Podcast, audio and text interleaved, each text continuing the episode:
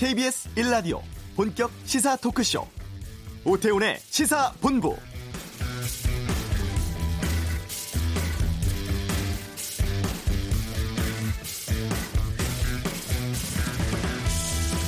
오늘 새벽 양승태 전 대법원장이 구속 수감됐습니다. 전직 대법원장 구속은 헌정 사상 초유의 일이죠. 주요 범죄 혐의를 보면 40여 개 이르는데 우선 일제 강제동원 피해자들의 민사소송 재판 거래가 있고 옛 통합진보당 의원들 지위 확인 소송에 개입한 혐의, 사법부의 블랙리스트 작성, 불법 비자금 3억 5천만 원 조성, 그리고 헌법재판소의 내부 정보 유출 의혹 등입니다. 이번 구속으로 검찰은 최장 20일간의 수사 기간을 확보했습니다.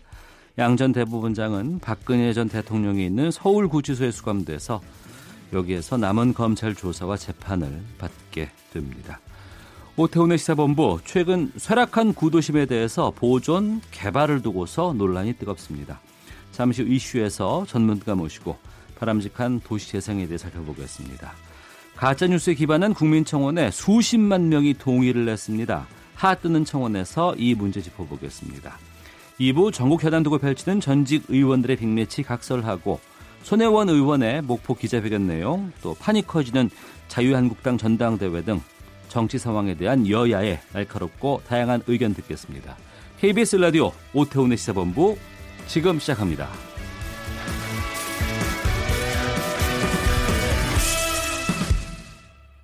네, 이 시각 가장 핫하고 중요한 뉴스 김기화 기자의 방금 뉴스 KBS 보도국 김기화 기자와 함께합니다. 어서 오세요. 안녕하세요. 양승태 전 대법원장 구속됐어요. 그렇습니다. 아, 서울 구치소에서 이제 그 결과를 기다리고 있지 않습니까? 예. 네, 결국 아, 구치소 밖을 나오지 못했습니다. 아, 오늘 새벽 2시쯤 발부됐어요. 예, 영상 심, 심사를 맡았던 명재권 부장판사는요. 범죄 사실 상당 부분의 혐의가 소명됐다. 아, 그리고 사안이 중대하다. 네. 그리고 증거 인멸에 우려가 있다라면서 구속이 필요하다고 판단했습니다. 바로 직전 사법부의 최고 수장이 구속된 거잖아요. 그렇죠. 헌정사상 처음인 일입니다. 이 사법농단과 관련해서는 두 번째 구속이에요. 그렇습니다. 지난해 10월에 임종원 전 법원행정처 차장이 구속됐죠. 두 번째인데요.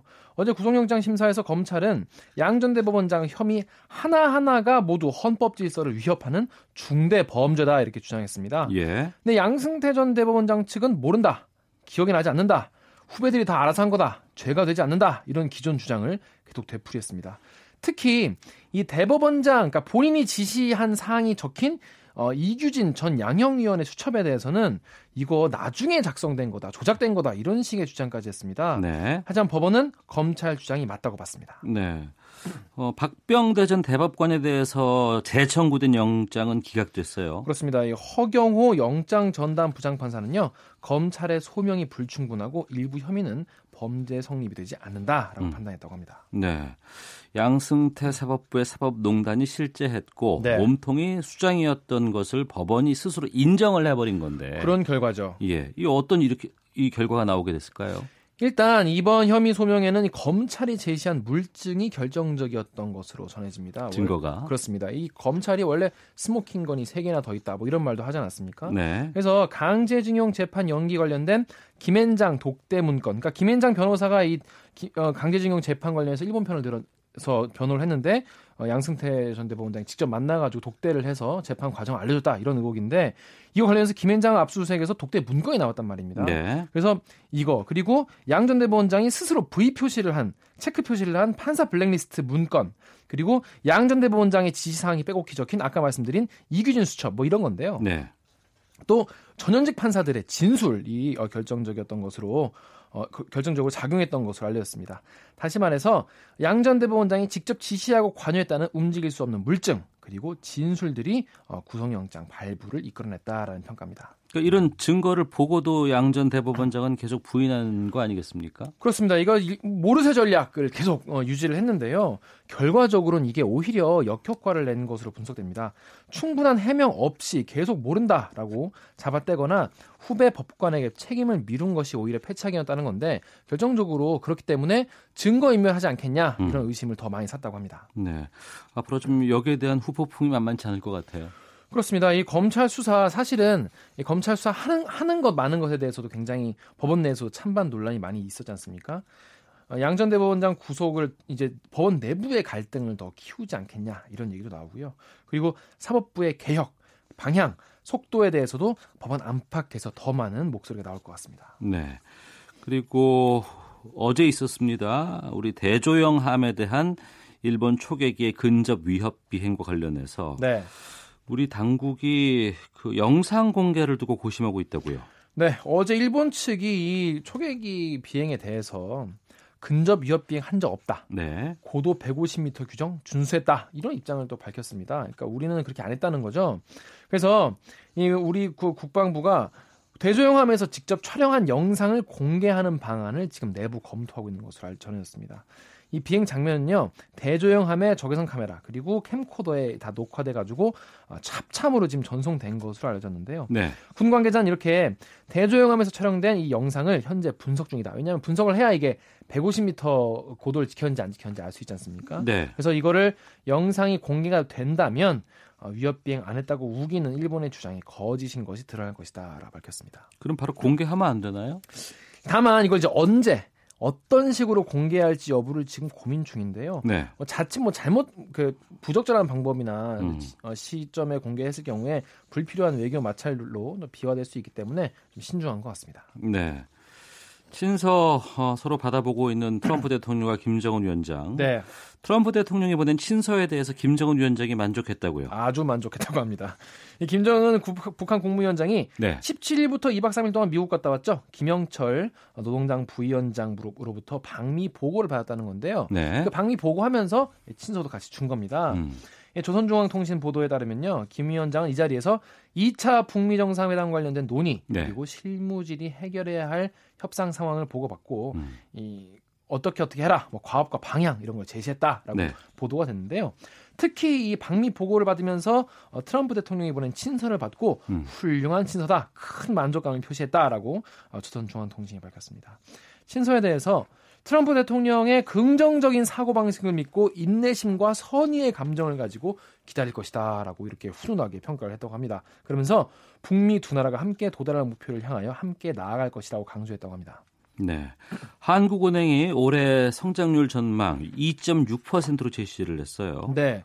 이거 지난해 경제 성장률 2.7% 2.7%에서 0.1% 포인트 하향 조정한 건데요. 소비자 물가 상승률은 1.4%로 전망을 했습니다. 아, 이주열 하는 총재는 이 결과에 대해서 어, 형장, 성장률 전망치 왜 하향 조정했냐라고 하니까 음. 일단 글로벌 성장세가 약화된 점을 반영해서 조금 낮추긴 했는데 네. 전반적으로 보면은 지난해와 비슷한 성장세인 것으로 보고 있다라고 했고요. 또 물가 상승률 전망치도 하향 조정한 거는 국제 유가가 지금 크게 떨어지지 않습니까? 음. 그래서 이것 때문에 그런 것이고 여기다가 정부의 복지 정책 강화에 따른 영향도 반영됐다라고 밝혔습니다. 네. 체육계 성폭력 재발을 막기 위해서 당정 관련 법안 처리한다고요? 네, 그렇습니다. 앞으로는 선수를 폭행하거나 성폭력을 행사한 체육 지도자는 판결 전이라도 자격 정지되고 영구 제명되는 방향으로 법 개정 작업이 진행됩니다. 어, 더불어민주당과 정부는요 오늘 국회에서 체육계 성폭력 근절을 위한 당정 협의를 하고요. 이 같은 내용을 담은 국민체육진흥법 개정안 등 2월 임시국회에서 처리하기로 했습니다. 성폭력 피해자에 대해서는요, 이 별도의 불이익을 줄수 없도록 하고, 네. 성폭력 피해의 손해배상 청구 소멸 시효, 이거가 끝나가지고 사실은 제대로 처벌 못하는 경우가 많았는데, 이거를 알게 된 날부터 5년에서 발생한 날부터 20년으로 어. 연장을 해서 실질적인 배상도 가능하도록 법 개정을 추진하기로 했습니다. 네, 방금 뉴스 김기화 기자였습니다. 수고했습니다. 고맙습니다. 이어서 이 시각 교통 상황 살펴보겠습니다. 교통정보센터의 윤여은 리포터입니다. 네, 점심시간이 되면 수월해진 곳이 많습니다. 남해고속도로 부산 쪽 작업 때문에 밀립니다. 사천터널 1차로에서 작업 중이라 곤양 부근 4km 구간 지나기 어렵습니다. 경부고속도로 서울 쪽은 달리내 부근 정체가 풀리면서 지금은 양재에서 반포 쪽으로만 밀리는 모습이고요. 서울 외곽 순환고속도로 일산에서 판교 쪽은 개항에서 송내까지 반대 판교에서 일산 쪽은 소래터널에서 송내와 노우지 분기점에서 김포요금소 또 김포 반포에서 자유로 사이 정체 남아 있습니다. 당진대전 고속도로 유성 쪽에는 돌발 상황이 생겼습니다. 예산 휴게소 부근 1차로에서 장애물 처리 중이라 주의가 필요해 보입니다. 서울 시내 간선도로 중엔 올림픽대로 공항 쪽입니다. 한남대교 조금 지난 지점 3, 4차로에서 사고 처리 중이라 성수대교부터 밀리고 잠실 쪽은 여의 상류에서 청담대교까지 어렵습니다. 강변북로 구리 쪽은 방화대교에서 난지 나들목과 양화대교, 또 서강대교에서 반포대교까지 정체입니다. KBS 교통정보센터였습니다.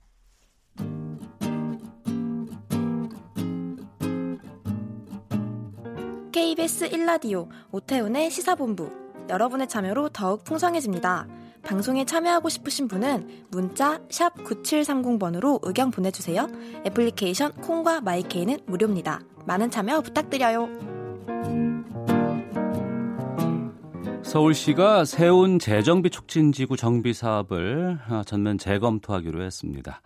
을지면옥, 뭐 양미옥, 청계천 공구상가와 같이 도심의 오래된 가게들, 뭐 노포라고도 하죠. 이쪽을 철거하려다가 아, 또 비난 여론이 있어서 이걸 또 보존하는 쪽으로 가닥을 잡아 보려고 하는 것 같습니다.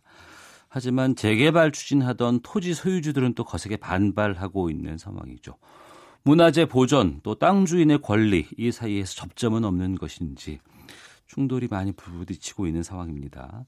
여기에 대해서 살펴보겠습니다. 건축사시고 문화재 시민 운동가인 한국 문화 한국 역사문화정책연구원의 김란기 원장과 함께 말씀 나눠보겠습니다. 어서 오세요. 네, 안녕하세요. 예. 지금 기사에는 을지면옥 네네, 냉면집이잖아요. 네네. 예, 여기를 부각해서 좀 기사를 나가곤 있습니다만 이게 을지면옥 이 한 가게만의 문제는 아닌 것 같고 네. 여기에 좀 중요한 문제들이 많이 있죠. 그렇죠. 그 제가 이 지역을 예, 사실 뭐 엄청나게 많이 이렇게 골목골목을 네, 다녀봤는데요. 예, 그 제가 골목 그 답사 갑니다. 예. 근데 에 거기 을지 묘목은 굉장히 상징적인 얘기이고 사실 예. 뭐 주변에 음, 더 중요한 네, 어, 것들이 많이 있죠. 그 을지 면옥이 이, 존재할 수 있는 것은 네. 그 주변에 여러 가지 작은 공장들이 네. 네트워크로 형성돼서 어. 그 사람들이 그 많이 이용을 하고 예, 그 다음에 그렇게 하다 보니까 유명하게 알려져서 음, 어그 그 지역의 뭐 상징성처럼 이렇게 네. 이렇게 된 것이죠. 음. 네네. 그러니까 이제 식당뿐만 아니라 낡은 공장들, 음. 개개의 점포들이 많이 있는 곳인데 구체적으로 이곳이 어떤 곳인지를 좀 저희가 알면 좀 네네네. 이해가 더 쉬울 것 같아요. 역사라든가 여러 가지 것들 봤을 때. 네. 그 사실 이제 을지 묘목은 예. 어, 뭐, 그, 한 블럭 안에 있는, 음. 어, 뭐, 비교적 좀 큰 음식점이긴 한데, 예, 예. 그, 그 묘목을 둘러싸고, 을지 묘목을 둘러싸고 있는 곳에 이른바 소- 소규모 공장들은 네. 사실 그 우리나라의 기초 산업을 부흥시키는데 음. 큰 역할을 한 곳이죠. 예. 그게 수십 년 동안 이렇게 이제, 에, 형성돼서 발전돼 오면서 예. 현재까지도 어. 그게 그뭐 쇠퇴하거나 이러지 않고 예, 예. 왕성하게 이렇게 그, 그, 어, 이루어지고 음. 어, 있어요. 네. 그래서 다른 지역의 그 노후 지역, 네. 원도시 노후 지역하고는 전혀 다르게 어. 다른 지역들은 쇠퇴해가지고 사람 뭐 그림자가 안 보인다 뭐 이런 얘기 나오는데 예. 여기는 여전히 어. 작업들이 이루어지고 있고 예. 그 작업들은 하나의 네트워크를 형성해서 예. 어 말하자면 컨베이어 벨트식으로 어. 그래서 한 공장에서 한 공정이 끝나면은 네. 다음 공장으로 다음 공정이 진행되는 어. 그런 그 뭐랄까 사슬이 형성돼 있어요. 예, 예. 어, 그래서 음. 그 지역이 중요해서 음. 그 이제 많은 의원들이 나오고 있죠. 네. 그러니까 점포 하나하나가 독립된 역할을 하는 것이 아니고 일종의 생태계처럼 같이 상호 보완 네, 또 네, 하는 네, 그런 네, 역할을 네, 하고 네. 있는 곳이다. 네, 네, 그것이 어쩌면 하나의 커다란 공장이에요. 전체가 한 블록이. 아. 어 세원상가 주변이 네. 하나의 큰 공장이라고 보면은 어. 크게 틀리지 않습니다. 하지만 골목은 이제 좁고 비좁고 오래된 곳인데 여기가 네. 그래서 서울시가 뭐이 지역을 원래는 부사 주상복합 아파트로 재개발하려고 했다고요? 네네네. 그랬다고, 예. 그런 계획이 서 있었고, 어. 예. 이제 사실은 뭐 그거 그렇게 급하게 어. 그게 터져 나올 줄 몰랐는데, 예. 갑자기 철거 가 시행됐어요. 예. 어, 그래서 일부 이제 철거를 했는데 어. 어, 그러다 보니까 거기 이제 공구상가, 네. 금속, 어, 가공 그런 그 생산자들, 음. 어, 뭐 이, 이런 분들, 네. 그 다음에 에, 또 거기서 그 환경이랄지 도시 역사를 보존하자는 음. 그런 활동가들이 반발을 한 거죠. 네. 너무 급속하게 어. 어 하고 그 지역에 대해서 가치를 모른다. 예. 그러니까 이걸 일단 우선 중지하라. 중지하고 그 다음에 대책을 세워라. 네. 해서 지금 박원순 시장이 음. 재검토하겠다. 네. 해서 지금 중지가 된 상태죠. 예. 그 서울시를 비롯해서 재개발을 반대하는 쪽은 이 지역이 그러니까 완전히 재개발돼서 높은 빌딩이 들어서는 것보다는 지금의 환경을 유지하는 것이 시로서도 또 여러 가지 시민들 입장에서도 좋다는 주장입니까 그러면? 예, 예, 그렇죠. 어. 뭐 저도 같은 입장인데, 예.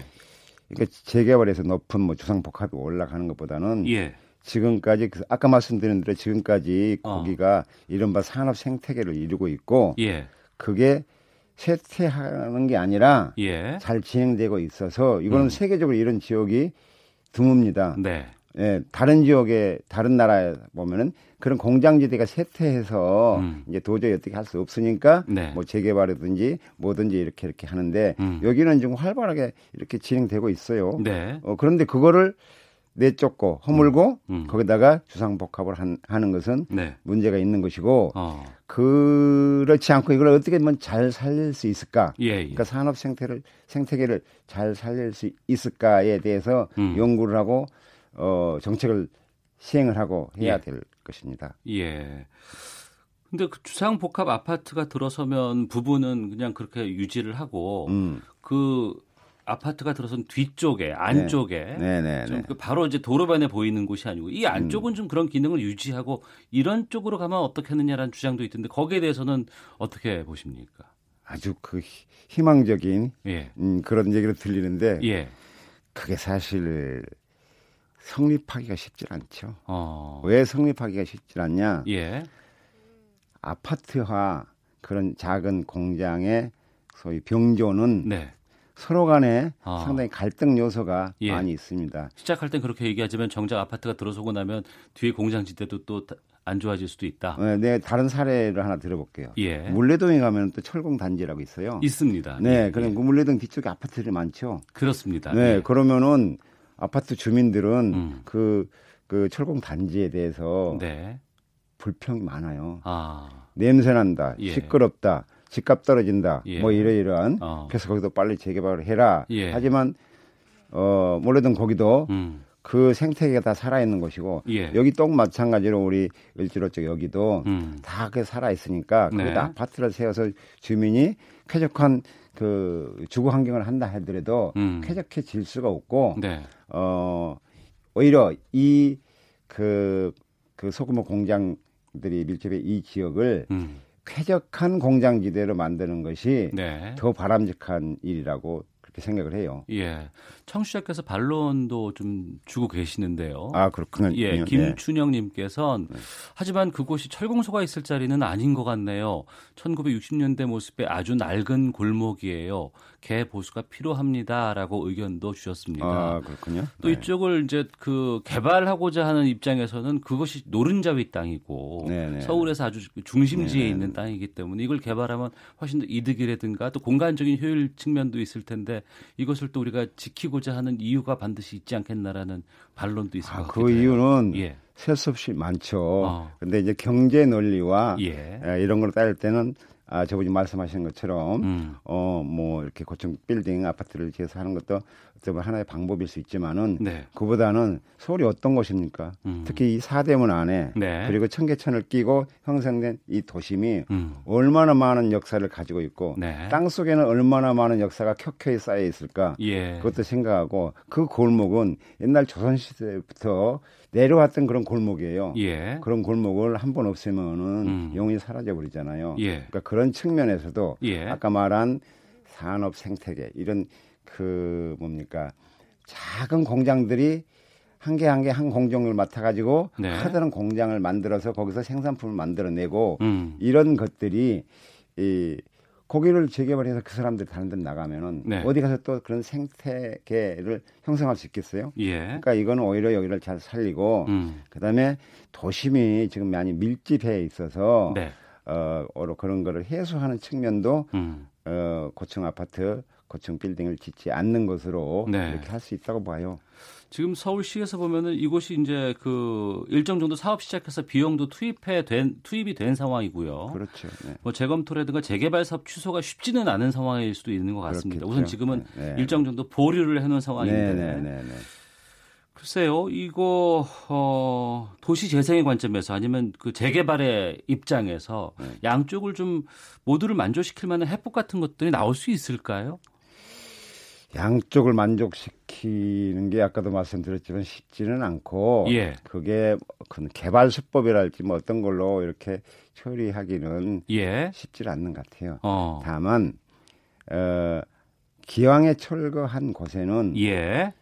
뭐 기왕에 철거한 것도 다시 복구해라도 할 수 있어요. 예, 예. 그 복구를 아주 현대식으로 깔끔하게 소규모 공장들로 음. 이렇게 이렇게 할 수는 있지만은 그보다는 네. 뭐꼭저 빌딩을 지어야겠다 그러면은 네. 그 빌딩은 거기에 있는 소상공인들을 예. 위한 어떤 센터가 되면 좋고 어. 나머지 지역들 그 주변의 마- 나머지 지역들은 그 공장지대 소규모 예. 공장지대를 아주 쾌적하게 어. 그 뭐랄까 시설 보완 시설 기반- 보완. 네를 어. 할수 있죠 예. 쾌적하게 쾌적한 환경으로 예. 어떻게 하느냐 예, 예. 우선 우리가 어디 저 신도시 개발하고 하면은 예. 기반 시설을 딱 저, 닦잖아요. 예, 예. 지하에다가 뭐 어, 각종 그 뭡니까 아, 뭐 상하수 시설, 네. 뭐 도로, 그다음에 통신 시설, 기타 이런 이런 것들을 다 구비해 놓고 그 위에 신도시를 세우잖아요. 예, 예. 여기 마찬가지입니다. 여기도 아. 그거 다 해야 하면은 예. 지상에 있는 이 소규모 공장들이 예. 그걸 다 지원을 받아서 하고 예. 또 지상에 있는 건축물들이 미관상 안 좋다. 어. 그럼 그거를 리모델링해서 예. 그 업종 그 규모에 맞게 리모델링해서 음. 좀 보기가 좋게 네. 이렇게 하면은 음. 저는 뭐 전혀 문제가 없다고 봐요. 네. 다만 예. 아까 그 에, 대규모 아파트를 지었을 때보다 음. 눈에 보이는 경제성은 떨어지나 네. 어, 장기적으로 안목을 봤을 때는 이거는 생산이니까 음. 그 경제성은 오히려 더 크다고 네. 생각을 합니다. 예. 지금 이 세- 서울에는 이 세운 재정비 촉진 지구가 지금 현재 좀 뜨거운 이슈로 지금 자리를 잡고 있고 이 외에 다른 이제 특히 이제 지방의 중소도시 네. 이런 곳에서는 지금 쇠락한 도심으로 남는 경우가 많이 있거든요. 네. 이런 경우에는 어떻게 이 도시 재생을 해야 될까요? 거기도 예. 그 공구상가라고 하는 데가 아까 을지로 거기 말고도 예. 부산에도 있고 예. 대구에도 있고 그래요. 예. 어, 거기 같은 대구 같은 데는 어. 공구상가 어떤 공구상가냐면은 그 그러니까 농업 용 네, 네. 네. 농업용 그러니까 그 어, 농기구를 이제 네, 네, 만드는? 그런 예, 그런 예. 거 뭐, 물론 이제 다른 기, 구도 있지만은 예. 그런 것들이 집중됐다가 어. 농업이 굉장히 기계화되면서 예. 공구상가의 이거가 좀 떨어지죠. 예, 예. 그래서 이제 거기도 그 민간인들이 어, 어떤 거리 조성을 다른 용도로 바꿔서 거리 조성을 하고 있거든요. 네. 그런 데는 자연스럽게 이렇게 진행되고 있어요. 음. 어, 아까 지금 말씀드린 대로 을, 여기 우리, 을지로 청계천하고는 조금 다른 곳이지만은 네. 사실 거기도 음. 공구 좀 새로운 모습의 네. 공구 상가로 어. 이렇게, 에, 해서 예. 어, 보존하든지 또 이렇게 리모델링 하든지 그 어. 할수 있죠. 예. 부산도 그 점포동인가요? 거기에 어. 그래서 지금 거기도 뭐 카페가 들어오고 어쩌고 저쩌고 한다고 그러는데 예. 뭐 그런 방법이 있죠. 예. 네. 청취자 조동형님께서 우리 역사적 모습을 지켜준다고 하니 참 다행입니다. 하지만 안전이 취약해 보입니다. 오래된 전선 때문에 소방에 취약할 수 있을 것 같고 컴컴한 골목 때문에 범죄 위험 있어 보이는데 이 부분은 어떻게 보완돼야 할까요? 라고 또 아, 네. 네, 그렇군요. 예. 아니 그러니까 이게 아까 말씀드린 대로 음. 땅 속에 그 기반 시설을 네. 신도시처럼 충실히 하고 그럼 전면적인 그 리모델링이 다 들어가야 되겠군요. 그런 건. 어 그러니까 네, 예. 네 리모델링인데 건물을 음. 신축해서 새로 짓자는 게 아니라 네. 아, 그야말로 리모델 그 건물 하나 하나마다 음. 그야말로 리모델링을 하면서 아까 범죄 위험성이랄지 네. 뭐그 통신 케이블의 문제랄지 음. 이런 것들은 통신 케이블은 지금 다 지하화해 가고 있어요. 예, 예. 어 그러니까 그런 걸 이렇게 깔끔하게 정리를 하, 하면서 음. 너무 밀집하지 않게 네. 그래서 이제 누가 찾아오든 간에 어. 아 여기 가면은 예. 그런 공장들에서 일하는 모습도 볼 수 있고 어. 어, 또 어, 부근에 그 맛있는 음식점도 있고 음. 어, 커피숍도 있고 이렇게 이런 것들이 어울려서 네. 하나의 그 뭡니까 생태 환경적인 음. 소규모 공장들의 생태 환경적인 모습들이 네. 그대로 이루 진행될 수 있도록 음. 하는 그런 방안이 네. 저는 최선의 방법이라고 생각을 해요. 예. 이게 좀 상당히 좀 복잡하고 여러 가지 의견들이 얽혀 있는 사안이기 네, 네, 때문에 네, 짧은 인터뷰로 모든 것을 좀 이렇게 네. 정리하기는 쉽지 않을 것 같습니다. 이런 네. 산업 생태계 네. 어, 재개발 무산만이 또 답이라고 할 수 있는 건 아닌 것 같기도 하고요. 네. 좀 이런 생태계를 지키기 위한 노력들이 좀 우리 사회에서 또 도시적인 측면에서 접근을 해야 될 것 같은데 어떻게 가는 것이 바람직할지 짧게 마무리를 좀 네네네. 부탁드리겠습니다. 사실 그 문제 가지고 서울시도 엄청 고, 고심한 걸로 알고 있습니다. 예. 그래서 상당히 그 연구도 좀 했는데 음. 뭐 적절한 해답을 못 찾아가지고 네. 결국에 이제 여기까지 온 것인데 음. 저는 이제 그런 그 이런 방식을 잘 활용해 가지고 공장 지대를 갖다가 어떻게 활용해 가지고 네. 어 뭡니까 그 공장들도 살아나고 그러니까 거기가 있잖아요 어떻게 예. 봐야 되냐면은 예. 그냥 소규모 공, 공장 그, 그 기술자들이 그냥 음. 거기서 생계로 이어간다 그렇게 생각하지 말고 예. 여기는 하드한 기술과 음. 4차 산업이 앞으로 지금 청년들이 맞이할 4차 산업들이 만나는 장이 된다고 예. 좀 그렇게 봐요. 그러니까 이거를 좀 그런 측면에서 미래지향적으로 어, 보면서 접근해 가야 되지 않나 이렇게 예. 생각합니다. 알겠습니다. 네. 자, 지금까지 김난기 한국 역사문화정책연구원장과 함께 말씀 나눠봤습니다. 오늘 말씀 고맙습니다. 예, 고맙습니다. 헤드라인 뉴스입니다. 한국은행이 올해 경제 성장률 전망을 2.6%로 제시했습니다. 이는 지난해 경제 성장률 2.7%에서 0.1%포인트를 하향 조정한 것입니다. 소비자 물가 상승률은 1.4%로 전망했습니다. 국방부는 일본의 초계기 저공 근접 비행 등으로 무용지물 논란이 든 한일 군사정보 보호협정에 대해 재협정이나 폐기 등 여러 상황을 충분히 검토할 예정이라고 밝혔습니다. 한국과 중국은 고농도 미세먼지 발생 시 보다 빠르고 정확한 예보를 통해 대응력을 높일 수 있도록 공동으로 조기경보 체계를 구축하기로 했습니다. 최근 잇따라 불거진 체육계 성폭력 문제의 재발을 막기 위해 당정이 성폭력 지도자의 자격 정지와 영구 제명, 성폭력 손해배상 청구 시효 연장 등의 관련 법안을 2월 국회에서 처리하기로 했습니다. 한국과 캐나다의 지난해 교역량이 양국 간 자유무역 협정이 발효한 첫 해인 2015년에 비해 30% 넘게 늘어난 것으로 나타났습니다. 지금까지 헤드라인 뉴스 정원나였습니다.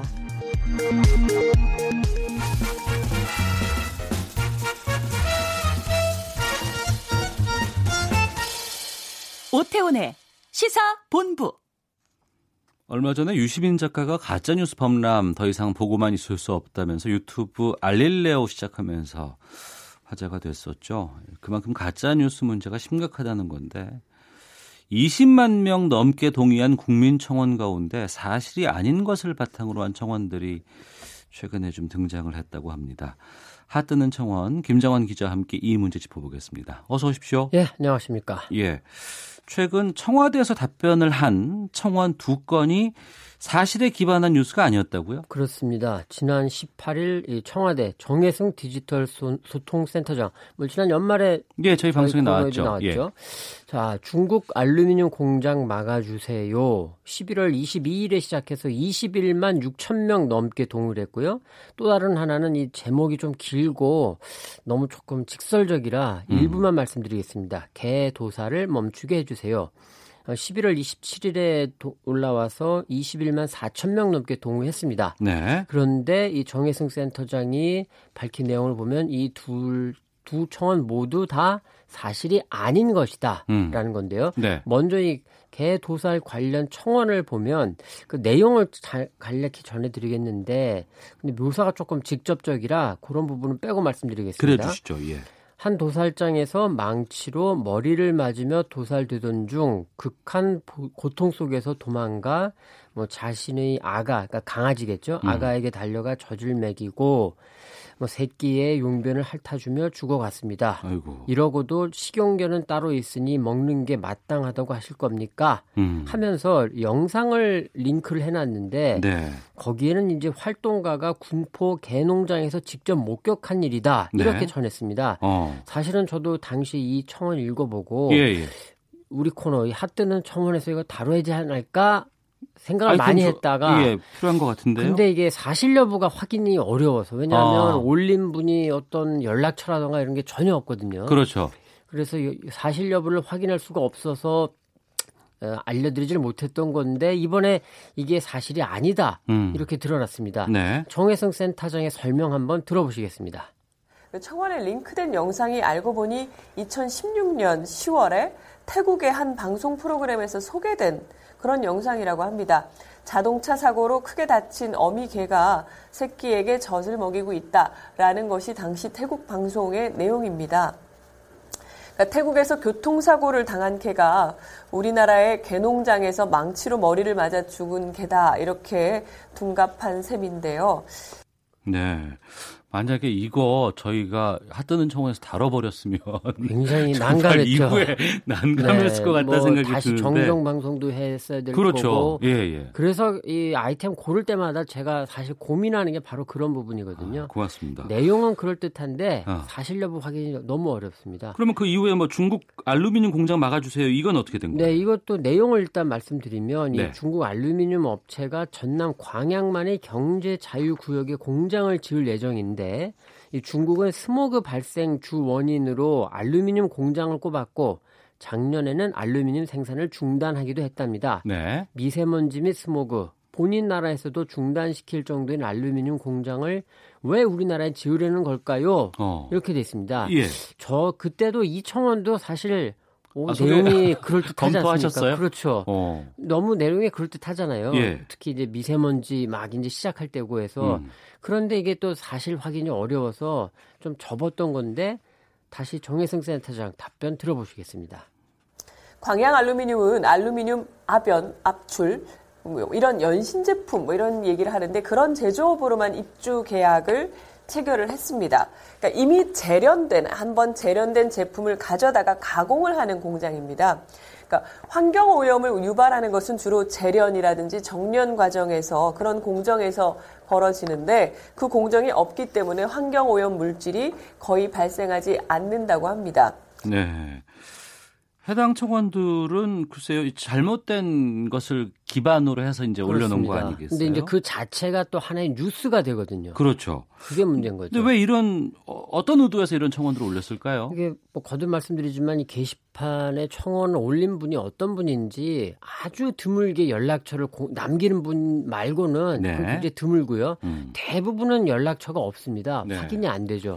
그래서 그 정확한 이유를 뭐 알 수는 없습니다만 그냥 추정을 해보면 개 도살의 경우에는 지금 일부에서 식용견이란 이름으로 합법화를 요구하고 있지 않습니까? 네. 아마 그런 부분에 대한 반감 때문에 음. 그 조금 주의를 환기시키려는 조금 의도가 있었던 거 아니냐. 네. 그리고 이제 알루미늄 공장의 경우에는 자세한 내용도 알기가 어렵죠, 사실은. 음. 그리고 정보도 많지 않은 상태에서 미세먼지에 대한 우려가 워낙 크지 않습니까? 그렇죠. 그러니까 아마 이런 청원을 올리는 게 아닐까. 음. 그러니까 이게 어느 정도 뭐 짐작은 되는데 문제는 이유와 어떻건 간에 사실이 아닌 것을 올렸고 이 국민청원 게시판 그 자체에서는 또 검증을 못하죠. 어. 확인이 안 되죠. 예. 그러면서 20만 명 넘게 읽어보시니까 이게 오 말 되네. 음. 뭐 공감이 되고 네. 그러면 그러고 나서야 음. 청와대가 뒤늦게 확인하고 네. 그래서야 이게 가짜입니다, 거짓입니다 이렇게 드러난 약간 구조적인 문제가 있습니다. 어. 그렇게 가짜 뉴스에 기반한 청원들 가운데 20만 명 동의를 넘긴 청원들이 꽤 있다고요? 그렇습니다. 이 대표적인 예가 바로 지난해 11월 이수역 폭행 사건입니다. 처음에는 이게 그 피해 여성이다라고 한 분이 올리면서 음. 뭐 35만 명, 36만 5천 명 넘게 확 몰렸거든요. 네. 심지어는 이게 성대결까지도 가는 모습이었는데 근데 검, 경찰의 수사 결과를 보니까 음. 이야기가 완전히 좀 달라졌죠. 네. 그러니까 이것도 이제 부분만 사실인 셈이고 음. 또 지난달이죠. 12월 이, 어, 이 12월에는 2019년 국회의원 연봉을 최저임금 인상률보다 높은 14% 어. 2천만 원을 셀프 인상한다. 예. 이런 청원이 올라와서 또 2천 24만 4천 명 가까이 동의를 했습니다. 음. 그런데 이 역시 사실이 아니었던 거죠. 네. 그러니까 이런 식으로 상당히 많은 적지 않은 청원들이 올라오고 그중에 20만 건이 넘고 이게 반복되고 있는 겁니다. 음. 일종의 거짓 청원들이 좀 잇따라 나오고 있는 것 같습니다. 그렇습니다. 그러니까 청와대가 직접 나서서 답변을 해야 되는 건 20만 명 이상의 동의가 있으면 무조건 하는 건데 네. 이 국민청원 게시판이 오용이라든가 악용 때문에 좀 힘들어하지는 부분이 있지 않을까 뭐 그런 돼요. 부분이 있죠. 이 예. 가짜 뉴스, 이른바 가짜 뉴스나 이 지금 말씀드린 거짓 청원 비슷한 맥락인데 음. 차이가 있다면 이 사실 가짜 뉴스는 뭐 정치적인 의도가 있는 경우가 좀 많지 않습니까? 네. 거짓 청원은 꼭 그런 건 아닌 것 같습니다. 네, 뭐 네. 좋게 보자면 일반 국민이 답답한 마음에 올린 것일 수도 있고 음. 사실 정부로서는 국민이 의문을 갖는 것에 대해서는 또 대답을 해야 됩니다. 그게 그렇죠. 민주주의죠. 예, 예. 그런데 문제는 의도한 건지는 모르겠지만 결과적으로 많은 사람들이 속았다라는 거죠. 음. 청원이 너무 많기도 하고 사실 확인이 필요한데 청와대 쪽에서 그걸 일일이 다 확인할 수도 없고 언론이 걸릴 수도 없고 그러니까 한 달 정도 게시 기간에는 그 거짓 청원이 확인되지 않은 채 그대로 있는 거죠. 네. 그러니까 과거에는 뭐 시중에 돌던 유언비어라던가 마타도 음. 뭐 이런 거짓말들이 그냥 돌았었는데 이제는 버젓이 국민청원 게시판에 올라왔다. 그리고 어, 여론을 속일 수 있다. 이런 예. 걱정이 있는 거죠. 알겠습니다.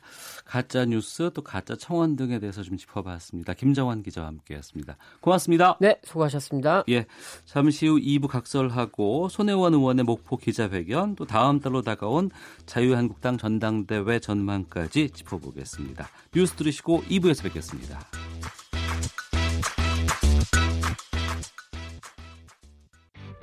야, 아 왜? 점심시간에 뭐하냐? 자야지. 야, 그러지 말고 이거 한번 들어봐. 아, 뭔데? 지금 당장 라디오를 켜봐 나른한 오후 깨울 시사 토크쇼 모두가 즐길 수 있고 함께하는 시간 유쾌하고도 신나는 시사 토크쇼 오태훈의 시사본부. 네, 시사본부 목요일 2부 시작하겠습니다. 저희 시사본부는 여러분들의 의견과 참여 기다리고 있습니다.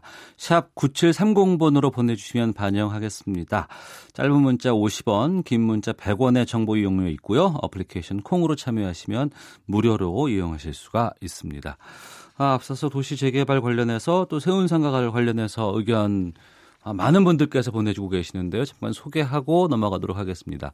2867번님, 저도 영등포에서 85년부터 지금까지 금속 가공업 하고 있습니다. 이 지역은 소음, 기름 연기, 미세먼지 매우 많이 발생됩니다. 재개발 필요합니다. 0533님, 제발 세운 상가는 경제 논리 말고 주민 위주로 생산 기반 시설 살리면서 하면 좋겠습니다. 좀 넓고 쾌적하게 바뀌겠죠. 0928님, 옛 것을 지키면 장기적으로 관광 사업에도 일조할 수 있다고 봅니다. 9100님, MB정부 때 공구상가를 가락시장으로 이전하면서 다 망하면서 폐가 됐어요. 최종옥님, 재개발하기로 했다가 갑자기 중단을 하면 어떡합니까? 업체도 큰 손실을 보고 다양한 문제들이 생기는데 세심하게 계획하지 못한 점이 아쉽네요. 라고 여러 의견을 보내주고 계십니다. 자, 본격적으로 확설하고 시작해 보도록 하겠습니다. 촌철살인의 명쾌한 한마디부터 속 터지는 막말까지 한 주간의 말말말로 정치권 이슈를 정리하는 각설하고는 목요일 2부에 있습니다. 오늘도 더불어민주당의 최민희 전 의원 자리하셨습니다. 어서 오세요. 안녕하세요. 예. 그리고 새롭게 오셨습니다.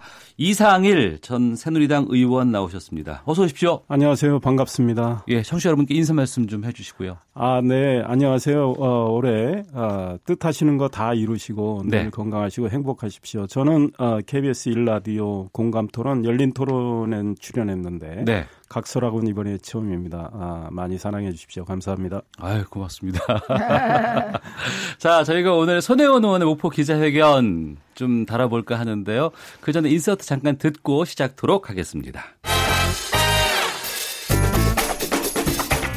지금까지 그러면 다 합하면 거의 한 100억도 넘을 텐데 다 드리겠다고 얘기했지 않았습니까? 처음부터 저는 가지려고 한 게 아니라 주려고 한 겁니다. 언젠가 제가 뭔가를 가지려고 하는 것이 이익을 생각하는 거 아니겠습니까? SBS 그 팀 안 계세요? 안 오셨어요?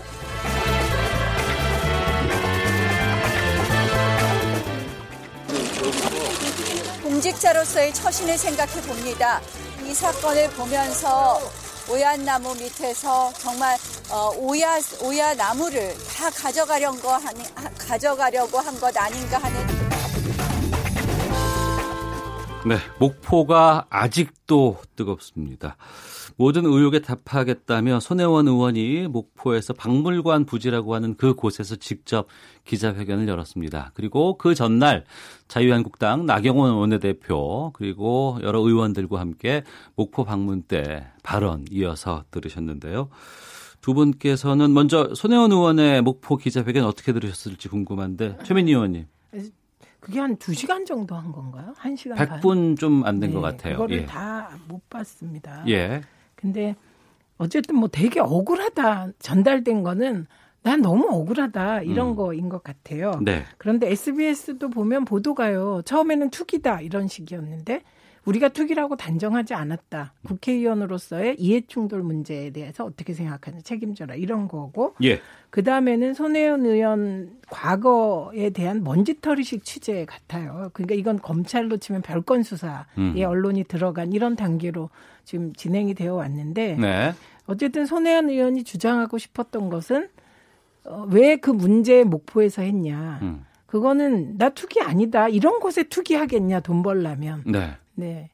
그것은 성공한 것 같습니다. 그러니까 음. 나 억울해. 이거는 네. 이제 충분히 드러난 거고 그 다음에 그 이후에 이제 뭐 이게 검찰을 조사 받게 되잖아요. 예. 근데 검찰도 또 들어보니 답답해 하더라고요. 검찰 쪽에서? 네, 왜냐하면 의혹이 특정되지 않았는데 음. 고발을 하고 수사를 하라니. 네.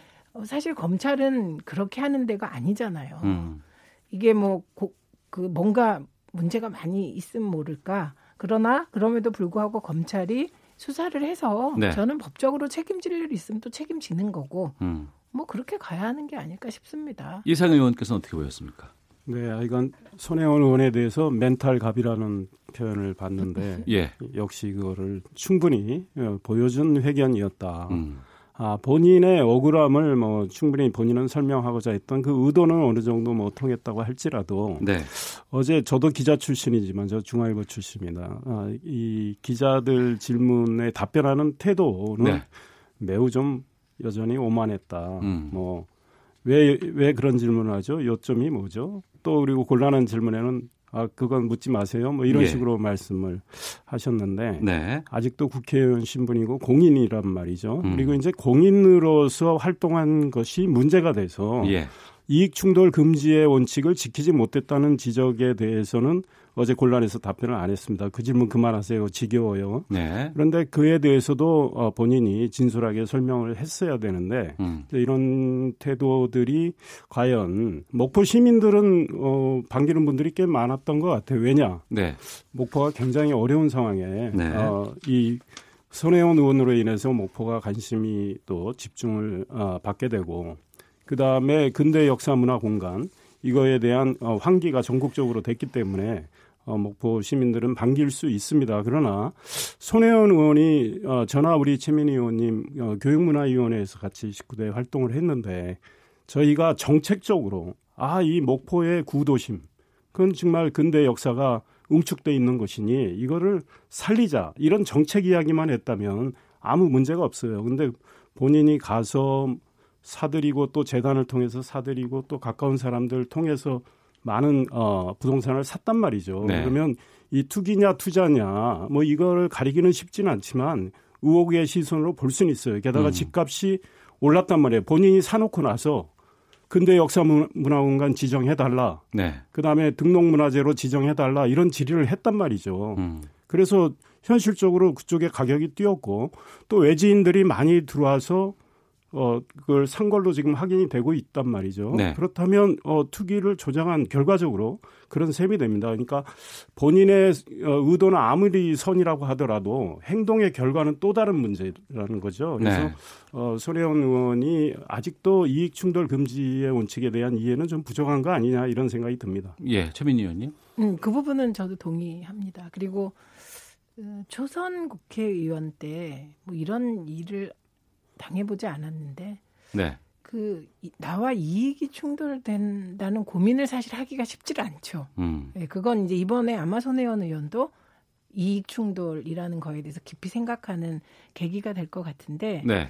그 손혜원 의원이 정책적으로 질의를 안 한 게 아니고 계속 목포에 대해서는 질의도 했고 SNS에 공개적으로 제안도 했고 그런 그런 겁니다. 그러니까 네. 지금 이제 투기라고 하면 몰래 정보를 빼내서 암암리에 뒤에서 사고 이런 느낌이 투기잖아요. 음. 그런 그리고 목적도 돈을 벌 목적으로. 근데 손혜원 의원은 공개적으로 그 몇 년 전부터 목포 얘기를 계속했습니다. 네. 그리고 주변에 사라고 계속 얘기를 했고 온라인으로도 권유했고 어 그렇기 때문에 이거를 어 투기라고 하는 것은 그냥 모는 것 같고요. 음. 어 다만 이제 앞으로의 처리 방식에서 손혜원 의원이 큰 틀의 기조를 밝혔습니다. 네. 어, 그것은 일단 나는 투기가 아니므로 음. 어, 문화재를 살리기 위한 것이므로 이를 통해서 이익을 구하지 않겠다 이걸 확실히 밝혔고 예. 자기가 가지고 있는 문화재가 많은가 봐요. 이 부분에 대해서는 저는 좀 존경하는 마음도 있습니다. 왜냐하면 음. 사학과도 나오고 말씀하셨듯이 어, 우리가 교문이었잖아요 처음에 그랬다가 미방위로 바뀌었거든요 19대 때. 네. 근데 문화재에 대해서 이렇게 깊이 천착하고 음. 어, 문화재를 복원하고 살리고 이렇게까지 못 해본 것 같습니다. 근데 그 열정에 대해서는 이제 존경하는 마음이 있습니다. 그런데 어, 이후에 이거를 이제 정, 그 목포시하고 정부도 이게 투기가 발생하지 않도록 해결할 수 있습니다. 네. 예, 그래서 그 방향으로 어, 접근을 하고 손혜원 의원도 이제 완전히 제, 그 관계된 재산을 국고에 귀속시키기로 했잖아요. 그러니까 그에 따른 합당한 절차를 밟아라. 음. 그러니까 어제 기자회견 같은 경우 억울하다. 어, 나는 돈 벌 생각이 없다. 뭐 이런 얘기였잖아요. 문화재 살리고 싶다. 목포 살리고 싶다. 그 선의는 이해하겠다는 거예요. 예. 그럼 이후에 절차를 잘 밟아서 마무리를 했으면 좋겠다. 음. 이렇게 생각하죠. 알겠습니다. 자유한국당 지도부가 목포를 찾아서 총 공세를 펼쳤어요. 뭐 특검, 국정조사 당당하게 받아야 된다. 이렇게 압박의 수위를 높이기도 했고 또 정의당의 윤소아 원내대표는 어, 또 목포 출신인데 여기에 대해서 또 정쟁을 멈춰야 된다. 이렇게 또 주장을 하시기도 했었고 또 박지원 의원은 또 여러 얘기를 하셨는데 좀 왔다 갔다 하시는 것 같아요. 뭐 지금 뭐, 아, 저, 저에겐 그만 질문하십시오라는 얘기도 하시는 것 같은데 지금 이 사안이 어떻게 해결이 돼야 될지 어느, 어느 방향으로 가야, 가야 해결될 수 예. 있을지. 재밌는 건 박지원 의원 예. 지금 민주평화당에 목포에 지역구를 두고 있는데 오늘 그런 말씀하셨죠. 손혜원 의원 질문 나오니까 나 떨고 있다 그만해라. 손혜원 의원이 어, 이 배신의 아이콘이라고 박지원 의원을 아주 세게 공격을 했죠. 예. 어, 박지원 의원이 투기의 아이콘이라고 하니까 아, 그랬는데 이 문제는 일단 이제 검찰 수사가 저는 제대로 진행이 돼야 된다고 봅니다. 그런데 아, 예. 지금 어, 손혜원 의원과 관련한 여러 가지 쟁점이 너무나 많습니다. 그래서 음. 우리 국민들께서는 굉장히 혼란스러워요. 그러니까 첫째 이제 저희 우리 최 의원님하고 저하고 이야기했던 목포 문제가 있고 네. 또 뭐 국립박물관에 에, 자기가 어떤 사람을 앉히려고 했던 거 뭐 결과적으로는 실패했지만 본인도 추천은 인정을 했어요. 네. 그 다음에 이제 나전칠기를 구입하라고 했는데 국립 뭐 박물관에서는 아 그거는 적절하지 않다고 반대했던 학예실장은 또 다른 데로 인사 조치가 됐고 음. 그 과정에 손혜원 의원이 역할, 어떤 역할을 했는지 또 드러나야 되고요. 네. 또 손혜원 의원 아버지의 문제, 음. 어, 소위 어, 독립유공자 지정 과정. 어, 일단 보훈처장을 만난 사실은 확인이 됐지 않습니까? 네. 거기에 있어서 과연 뭐 직권남용 혐의가 있는 건지 음. 뭐 이런 것들이 다 가려져야 됩니다. 게다가 뭐 오늘 또 나온 거 보면 어, 이 손혜원 의원이 이제 문화체육관광위원회 소속이지 않습니까? 예. 그 산하재단, 한국 아, 문화재재단 에서 또 손혜원 의원이 하고 있는 그 회사, 소위 나전칠기를 파는 하이핸드인가요? 거기 하이핸드 코리아의 그 제품을 네. 이렇게 전시를 하고 판매할 수 있도록 한 음. 과정. 그리고 손혜원 의원이 아, 국회 활동을 하면서 많은 정책 질의를 할 때 어, 이미 목포는 어, 근대 역사문화공간 등록문화재로 지정하라는 이야기는 공개적으로 했습니다. 근데 그 전에 또 이미 손혜원 의원은 그쪽에 아, 집과 땅을 산 시기 시작을 했던 측면 이거의 연관성 아, 그 다음에 이제 낮은 칠기를 자꾸 사라고 했던 문제 이런 것들이 있어서 예. 일단은 어, 이익 충돌 금지 원칙을 위반한 건 틀림없어 보여요. 그렇다면 이게 공직윤리법과 부패 방지법에 저촉이 될 수가 있거든요. 예. 그 다음에 이제 뭐 투기 혐의는 사실은 이걸 가리기는 쉽지 않아 보이지만 검찰이 또 이거는 들여다볼 거고 음. 또 직권남용 혐의도 들여다볼 거고 그렇기 때문에 검찰 수사를 정치권은 좀 냉철히 지켜봐야 된다 이런 생각을 하고 있습니다. 예. 하실 말씀 있으세요? 여기에 대해서? 아니 저는 나경원 대표의 아까 멘트도 들었는데 예. 이런 말 할 자격이 있으신 건가요? 음. 그러니까 저는 어, 지금 이제 말씀하신 의혹으로 열거하신 부분이 손혜원 의원이 지금 대통령 후보인가요? 음. 대권 후보가 된 것 같아요. 이렇게 한 명에 대해서 예, 예. 막 집요하게 뒤를 캐면 저는 솔직히 주변에 음.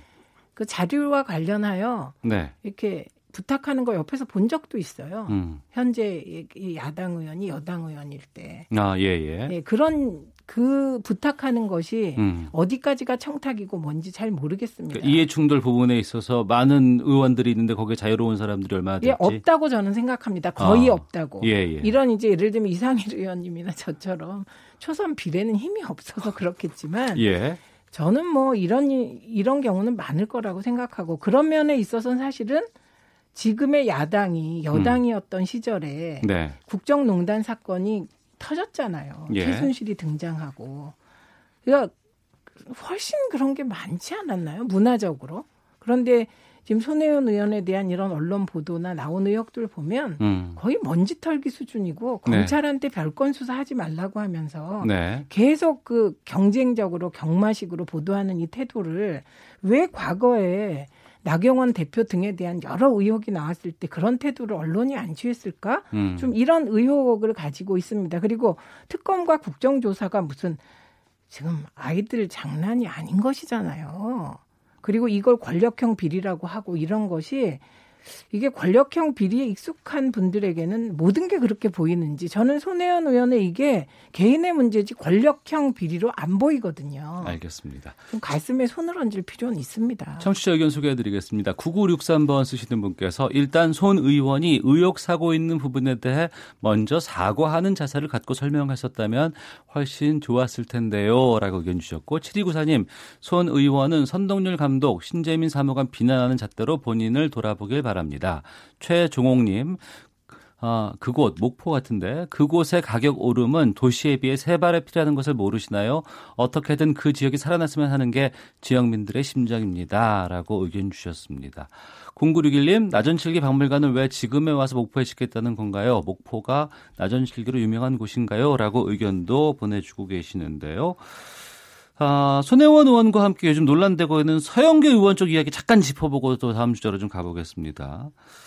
이게 너무 손혜원 의원에 집중돼 있다 보니까 이쪽이 확 묻혀서 임종원 전 법원 행정처 차장에 대한 추가 공소장에서 자유한국당 의원들의 재판 청탁과 관련해서 구체적인 정황 나오지 않은 것을 두고서 해석 분분한 상황입니다.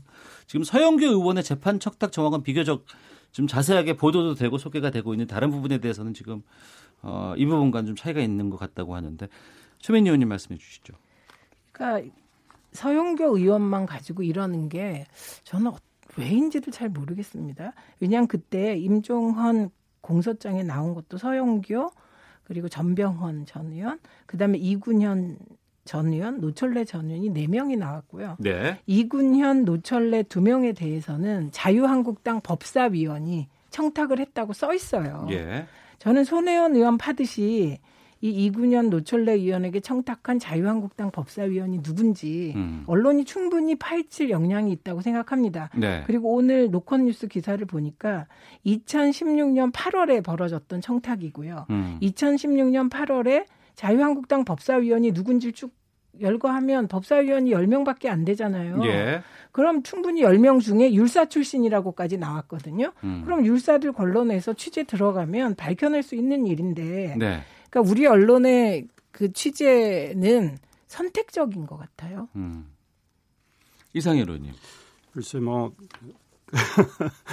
어, 선택적이라고 뭐 보신다면 또 어쩔 수는 없는데 지금 이제 손혜원 의원이 대권 주자냐 이런 말씀도 하셨는데 사실 손혜원 의원이 문제를 더 키운 측면이 있었고 어, 손혜원 의원이 계속 선의를 강조하니까 손혜원 지금 활동에 대해서 어, 또 어, 취재를 한다고 봅니다. 네. 저는 이 소위 임정원 전 법원 행정처장이 공소장에 나온 음. 아, 지금 의원들의 문제 여야가 두루두루 있습니다. 네. 아, 물론 서영교 의원이 어, 제일 많이 예, 나와 있죠. 아 근데 그 왜 그럴까?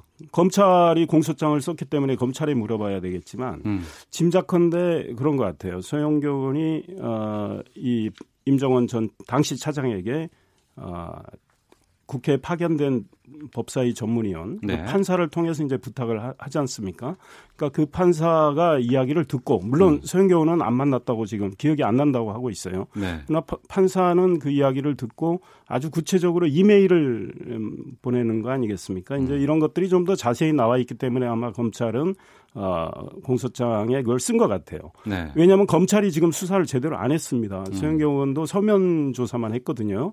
그럼 다른 의원들도 마찬가지라고 봅니다. 그래서 일단은 아, 검찰이 주력하고 있는 것은 뭐 지금 어, 양승태 전 대법원장 그쪽 사법부의 재판거래 의혹 뭐 이거에 대해서 지금 초점을 맞춰서 수사를 하고 있는데 네. 지금 이제 이제 양승태 전 대법원장 오늘 구속도 되고 뭐 물론 공소 유지 해야 되겠지만 예. 이 재판과 관련해서 지금 의원들의 문제, 여야 의원들의 문제는 수사가 제대로 안 돼 있는데 이 부분은 다시 수사를 저는 제대로 해야 된다. 음. 그래서 뭐 과연 어떤 일이 벌어졌는지 그리고 의원으로서 있을 수 없는 일을 했는지 이거 확인을 해야 되겠다 이런 생각을 하고 있습니다. 예, 알겠습니다. 전학가야겠어님께서 오늘 이상일 의원님 목소리와 발언 둘 다 마음에 드네요라고 의견 보내주셨습니다. 1582님 국민 누나 최민희 절대 밀리지 마세요라고 감사합니다. 의견 보내주고 계십니다. 잠시 쉬었다가 계속해서 말씀 이어가도록 하겠습니다. 헤드라인 뉴스입니다.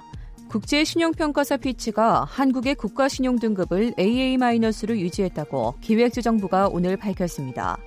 올해 그리고 2020년 성장률은 2.5%로 떨어질 것으로 내다봤습니다. 운전기사들을 상대로 폭언과 협박을 한 혐의로 재판에 넘겨진 이장한 종근당 회장에게 1심에서 징역형의 집행유예가 선고됐습니다. 사교육 불법 행위를 단속하기 위해 정부가 이달 말부터 11월까지 모두 10차례 합동 점검을 한다고 밝혔습니다. 손혜원 의원의 남편이 대표로 있는 공예품 판매업체가 국회 피감 기관인 한국문화재재단을 통해 공예품을 판매해온 것으로 드러났습니다.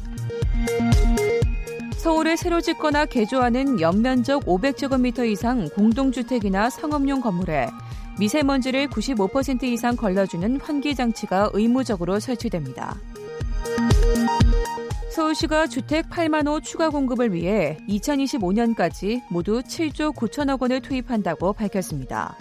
지금까지 헤드라인 뉴스 정한나였습니다. 이어서 기상청의 윤지수 씨 연결합니다.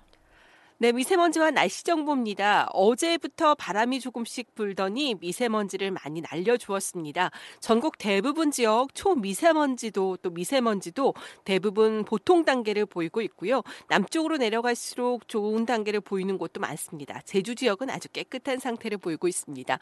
내일과 모레도 바람이 계속해서 다소 강할 것으로 예상되기 때문에 보통이거나 좋은 단계 조금 더 이어갈 전망입니다. 하지만 바람 속의 기온이 큰 폭으로 떨어졌고 오늘 아침 서울은 영하 4.6도까지 떨어졌고요. 내일 아침은 영하 5도, 모레 아침은 영하 7도, 낮 기온도 지금은 서울 영상 5.2도를 가리키고 있지만 내일은 3도, 모레 2도 정도로 내일과 모레는 좀 더 쌀쌀해지고 좀 추워질 것으로 예상되고 있습니다. 서울뿐만 아니고요. 또 경기도, 아, 강원도 영서 일부 지역은 한파특보도 발효되고 있는 가운데 내일 아침 철원과 대관령은 영하 11도 정도로 강한 추위를 보이는 곳도 있을 전망입니다. 중국 북부 쪽에서 확장하는 고기압의 영향을 받아 하늘은 무척 맑은 편이고 전국 대부분 지역은 이 맑은 날씨가 좀 더 이어지겠습니다.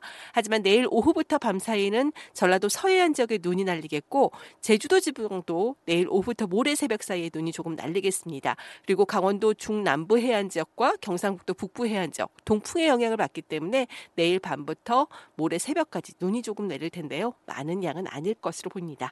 지금 서울 기온은 5.2도, 습도는 16%입니다. 지금까지 미세먼지와 날씨 정보였습니다. 다음은 이 시각 교통 상황 알아보겠습니다. KBS 교통정보센터의 윤여은 씨입니다. 네, 점심시간을 보내면서 도로 흐름이 한결 나아졌습니다. 서울 외곽 순환고속도로 송리를 중심으로 양방향 모두 3km 구간에 정체 남아있고요. 경부고속도로 서울 쪽은 전 시간에 있던 사고 여파로 기흥에서 수원까지 밀립니다. 이후로는 양재에서 반포, 부산 쪽 잠원에서 서초까지 어렵습니다. 서해안고속도로는 금천 일대 양방향에서 밀리고요. 청주 영덕고속도로 청주 쪽은 회인 1차로와 갓길에서 장애물 처리 중이라 주의가 필요합니다. 필요해 보입니다.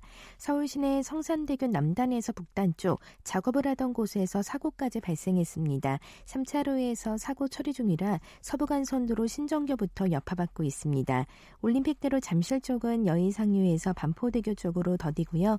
강변북로 구리 쪽은 양화대교 부근과 마포대교에서 반포대교까지 정체입니다. KBS 교통정보센터였습니다.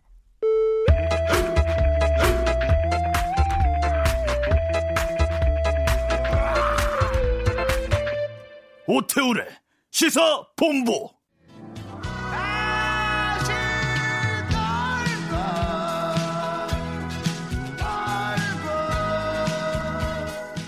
의원 정수를 유지한 상태에서 소선 거부제로 200석을 지역 대표로 뽑고 번역별 비례대표제 100명을 선출하는 그런 방식의 안으로 가자는 얘기고요. 현실적으로 200석으로 지역구를 줄인다는 것은 실현 가능성이 전혀 없는 그러한 제안을 위한 제안이 아닌가 저는 개인적으로 생각을 하고요. 연동성을 약화시키는 그런 내용을 포함하고 있다는 측면에서 아, 바른미래당뿐만 아니라 야3당은 동의하기가 어려울 것입니다.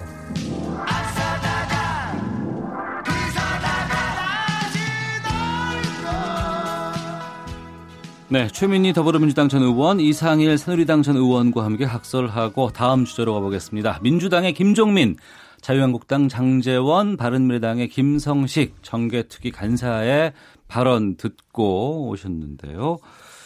1월 내에 비례대표를 늘리는 방안의 선거제도 개혁안을 내야 됩니다. 국회에서는요.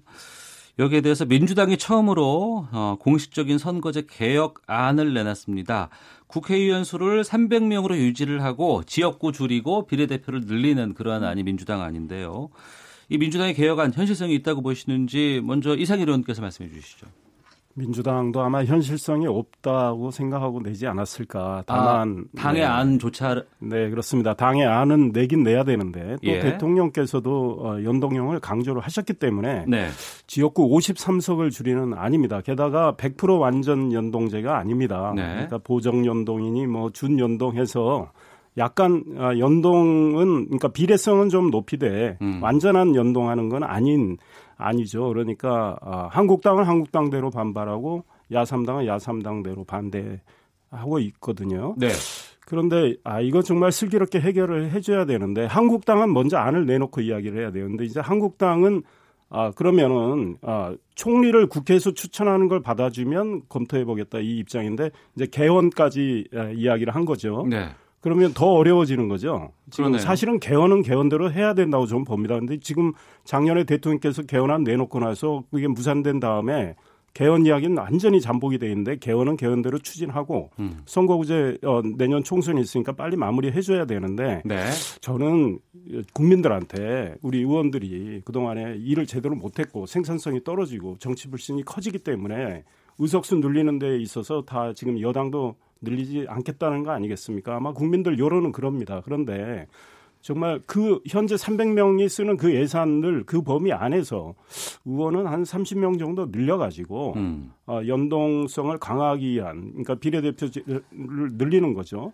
지역구는 약간 줄이든 이런 방법. 그러니까 지금 현재 작은 야당 3당이 야, 말하는 3당이 주장하는 그런 그 안. 안 쪽으로 네. 어, 좀 어, 서로 검토를 해본 다음에 국민들께 진솔하게 예. 설명을 하고 또 설득도 하고 그래서 아 저희들이 정말 열심히 하겠습니다 이렇게 호소하는 방법이 무난하지 않을까 이런 생각하는데 거대 야당 입장에서는 받기가 지금 어려워요. 그래서 쉽지 않을 것 같아요. 꽤 진통이 이어질 것 같습니다. 야 3당 쪽에서 주장하는 안은 의원 수를 한 330명 정도로 한 10%를 늘리고 대신에 세비는 동결하는 네, 세비는 오히려 줄일 수도 있을지 예. 모르겠습니다. 최민희 의원님.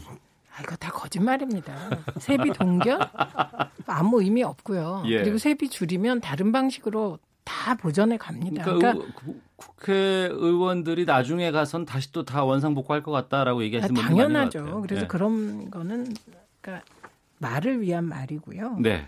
그다음에 국회의원 수 늘리는 거 전 반대입니다. 음. 일 너무 안 합니다, 진짜. 제가 안에서 봤잖아요. 일을 하는 사람만 합니다. 최 의원님 열심히 하셨습니까? 저런 의원들이 많이 계셔야 돼요. 그러니까, 그러니까 몇 명만 열심히 합니다. 네. 이상일 의원님도 열심히 하신 건데. 아, 제가 열심히 하신 두 분과 함께 지금 방송을 하고 있군요. 아니, 그러니까 방송에 나올 수 예, 있는 그럼요. 거죠. 양심상. 아, 예. 그냥 그런 건데 음. 그 국민들의 불만이 잘못된 언론 보도에 대한 불만이다. 사실 이렇게 얘기를 하는데 그거 아닙니다. 네. 사실 안에서 일해 보면 음. 일하는 사람만 한다. 그건 다 동의하실 것 같고요. 예. 그다음에 민주당이 주장하는 안은 선관위 아니에요. 음. 선관위가 이미 어, 2대 1로 그래서 지역구 200, 비례 100 이렇게 하라고 했어요. 그러니까 이런 과정에서도 국회의원들은 네. 아무것도 희생 안 하려 그러고 국민들한테 의석 늘려달라는 이 태도가 말이 됩니까? 네. 그리고 어 저는 지역구 줄일 수 있다고 봅니다. 중대 선거구제를 혼합해서 음. 이게 늘어날 요인이 있는 데 있잖아요. 네. 어, 그런 곳을 안 늘리면 되죠. 음. 이렇게 호- 중대 선거구제로 바꾸어서 그래서 이게 머리를 잘 지혜롭게 짜내서 네. 민의를 존중해서 300명 범위에서 비례성을 늘리는 방안을 음. 선관위 안을 기초로 만들 수 있다고 보고요. 예. 그러니까 자유한국당이 얘기하는 왜 도농 복합형 선거구 예. 그것도 중대 선거구제로 한 만들 수 있잖아요. 음. 그러니까 그런 식의 여러 가지 혼합형을 해서 네.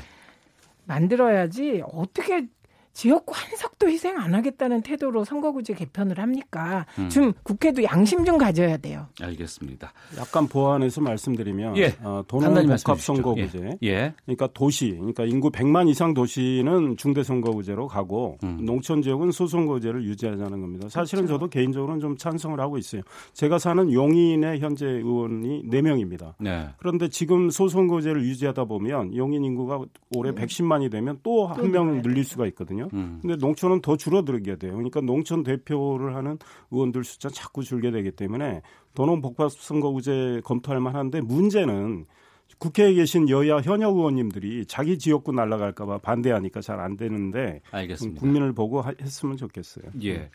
2월 27일로 예정돼 있는 자유한국당 전당대회 설 연휴 빼고 뭐 하고 그러면 이제 한 한 달 정도 남은 것 같아요. 자유한국당 당권 주자들의 행보 좀 짚어보도록 하겠습니다. 어, 주자들이 줄줄이 출마 선언을 하고 있고 김병준 비대위원장 출마하겠다고 했다가 오늘 오전에 다시 출마하지 않겠다라고 정정을 했어요. 그리고 나서 어, 황교안, 오세훈, 홍준표도 출마하지 않았으면 한다라고 어, 다른 쪽도 출마하지 않았으면 좋겠다는 의견을 함께 덧붙였습니다. 여기에 대해서 이상일 의원님 어떻게 보시는지. 네, 나름 흥미진진해지는 것 같아요. 네. 왜냐하면 어, 하- 한국당 내에 소위 거물들이 총 출동하는 양상. 물론 음. 김병준 비대위원장은 본인이 지금 선거 관리를 해줘야 되기 때문에 네. 출마하시고 싶은 생각이 있어도 하시기는 쉽지 않았까. 오늘 불출마 선언은 저는 잘하셨다고 봅니다. 예. 그래서 관리 제대로 하고 비대위 마무리 제대로 하는 게 본인의 임무이기 때문에. 음. 어, 그러나 지금 어, 오늘 특히 김병준 비대위원장이 말씀하신 건 초점은 황교안 전 총리에게 가 있는 것 같아요. 황교안 네. 전 총리 이야기를 많이 했거든요. 예. 일단 보수 통합에 좀 걸림돌이 된다. 아, 소위 친박 프레임에 걸린다. 또 탄핵 프레임 때문에 내년 총선에서 수세에 몰리게 된다. 이제 황교안 전 총리에 대해서 상당히 견제글을 많이 날렸는데 그럼에도 불구하고 황교안 전 총리는 나오실 거고 어. 오늘 이제 오세훈 전 서울시장 아, 김병준 비대위원장 이야기 듣고 네. 뭐 지금 누구 대권 주자라는 딱지가 다 붙어 있는 건 아닌데 대권 주자 할 사람 나오지 말라는 이런 취지로 이야기를 해서 그리고 지금은 대권 이야기 할 때가 아니고 네. 당을 혁신하고 개혁을 해서 아, 좀더 당의 미래를 잘 설계하고 어, 내년 총선에 대비하기 위해서 어, 뭐 보수의 예언을 확장해 나가는 그런 일에 매진할 때다. 그래서 나는 어, 출마를 하겠다 이 뜻이거든요. 그래서 네. 결국은 1월 30일 날 홍준표 어, 전 대표도 출판 기념회 날 아마 출마 선언을 할 것 같으니 네. 지금 오세훈, 황교안, 홍준표 세 분의 각축전이 될 가능성이 커 보입니다. 음. 김무성 전 대표도 나옵니까? 김무성 전 대표는 여우는 냉기고 있는데요. 예. 아, 나오시기는 저는 어렵다고 봅니다. 아. 네. 그리고 지금 뭐 나오시려면 어 준비 물론 뭐 그 상당히 준비가 어느 정도 돼 있는지 몰라도 네.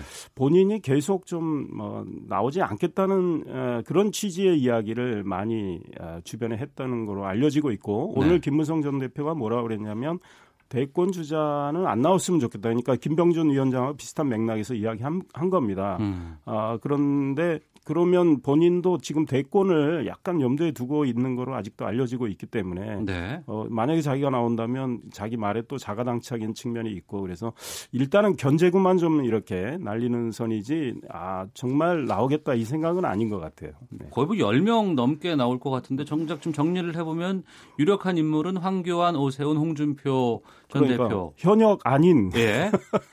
여기는- 계신 분들이 무게가 더 여기는 흔히. 말하는 복당파에서 갈만 한 분은 또 안 계시는 것 같기도 하고 최민희 의원님 어떻게 보세요? 우선 김무성 의원이 나오기 힘들다는 거는 김무성 의원이 나오려면 지금 자유한국당이 이렇게 태극기 부대 중심 음. 느낌이 그래요. 태극기 부대가 중심이구나. 역시 주인은 태극기 부대다. 그리고 박근혜 전 대통령 탄핵의 덫에 걸려 있구나. 이 두 가지 요인이 못 나오게 만드는 조건인 것 같고요. 예. 그다음에 자유한국당은 참 답답합니다. 아까 이상일 전 의원님 말씀하실 때도 혁신 이런 단어를 말씀하시는데 과거의 혁신의 출발은 인적 청산이었거든요. 인적 청산 하나도 안 했잖아요. 그러니까 인적 청산 하나도 안 하고 어 이렇게 전당대회를 치러 치러서 어주, 어정쩡한 통합을 하려다 보니 이건 감동도 없고 그 아무것도 없는. 그러니까 오죽하면 박근혜 전 대통령 탄핵 때 대통령 권한 대행을 하시던 분이 자유한국당 당 대표가 될 것이다. 네. 유력하다. 이렇게 생각하는 사람이 많은 이 상황은 음. 이건 진짜 대한민국 전 정치 전체의 불행이라고 생각합니다. 네. 제가 우리 김민희 의원님께 하나 최민희 아니, 의원. 최민희 의원 예. 죄송합니다. 하나 여쭤보고 싶은 게 지금 이제 한국당의 어, 2월 27일 전당대회 결과가 뭐 주목이 되는데 그래도 이제 제한된 인원이 있지만 그 그분 중에 어떤 분이 당 대표가 되면 민주당에 약간 긴장감을 줄까 이거 하나 여쭤보고 싶고 저요? 그다음에 개인적으로? 네, 네. 비대위원장 김병준. 비대위원장이 들어서서 그래도 인적 청산을 뭐, 뭐 만족할 정도라고 하기는 어렵지만 그래도 꽤 했습니다. 그래서 음. 뭐 이미 친박 핵심들 이런 분들이 지금 다이 당협위원장 박탈 당했거든요. 뭐 네. 그런 면도 있습니다. 최민희 의원님 누가 되면 긴장하실 것 같으세요? 저 나와 있는 분들 네. 중에 왜 말씀을 주세요? 보수 대통합이 돼서 긴장되는 분은 있습니다. 어. 그 유승민 의원이에요. 예. 유승민 의원은 거기 아니죠. 아니 한국당 보수 내. 대통합이 돼서 보수 음. 쪽의 후보가 누가 되냐 예. 그랬을 때 저 개인적으로 콘텐츠가 긴장되는 분은 유승민 의원 음. 정도입니다. 그러니까 지난해 11월 뭐 12월 뭐 이럴 때 보면은 이제 그 바른미래당과 그 자유한국당 간의 뭐 보수도 대통합 이 부분에 대해서 여러분들께서 화두를 던지기도 했었고 또 이 가능성을 점쳐보기도 했었습니다. 근데 지금 지금 2019년 초에 보는 그 보수 대통합은 상당히 좀 힘들지 않을까라는 판단이 들기도 하거든요. 의원님 마지막으로 말씀해 2월 주십시오. 27일 전당대에서 예. 예컨대 어, 오세훈 전 서울시장이 된다 하면은 예. 바른미래하고 통합할 가능성은 상당히 커진다 이런 아, 생각합니다. 그다음에 예. 무소속에 있는 온희룡 제주지사도 함께할 가능성이 상당히 커진다. 왜냐 오세훈 전 서울시장은 이 탄핵 문제에 있어서 비교적 자유스럽잖아요. 지금 국회에 있질 않았으니까. 예, 예. 그다음에 어, 어 바른 정당에 몸을 담은 적이 있고 그랬죠. 그 네. 이후에 바른 미래로 가지는 않았지만 네. 어 그래서 어 그리고 이제 차기 대권 주자로서 어 한교안 전 총리 다음으로 주로 많이 나옵니다. 음. 어, 지지율이. 그다음에 이제 바른미래에 있는 유승민 어, 의원도 지지율이. 그래서 그 지지율이 꽤 나오는데 어, 뭐 오세훈 전 시장의 경우는 어, 당 대표가 된다면 본인이 보수 단일 대우를 강조하기 때문에 그 네. 외연을 좀 높여갈 음, 넓혀갈 소지가 있다 가능성이 아. 꽤 크다 이런 생각을 하는데 제 이야기 중에 우리 최 의원님 고개를 끄덕끄덕 하시네요. 네, 오세훈, 유승민 두 분이 손잡으면 어. 네, 좀 신경이 쓰일 것 같습니다. 그러니까 민주당 쪽에서는 보수 대통합을 이룰 수 있는 그런 후보들에게 긴장이 될 수 있을 것 같고 친박의 영향이 그대로 남아 있는 후보가 된다 그러면 뭐 그, 그렇게 뭐 아 알겠습니다. 자 각설하고 더불어민주당의 최민희 전 의원, 이상일 새누리당 전 의원과 함께했습니다. 두 분 말씀 고맙습니다. 고맙습니다. 감사합니다.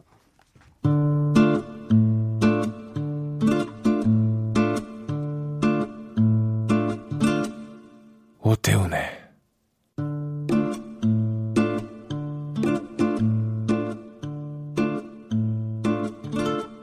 시사본부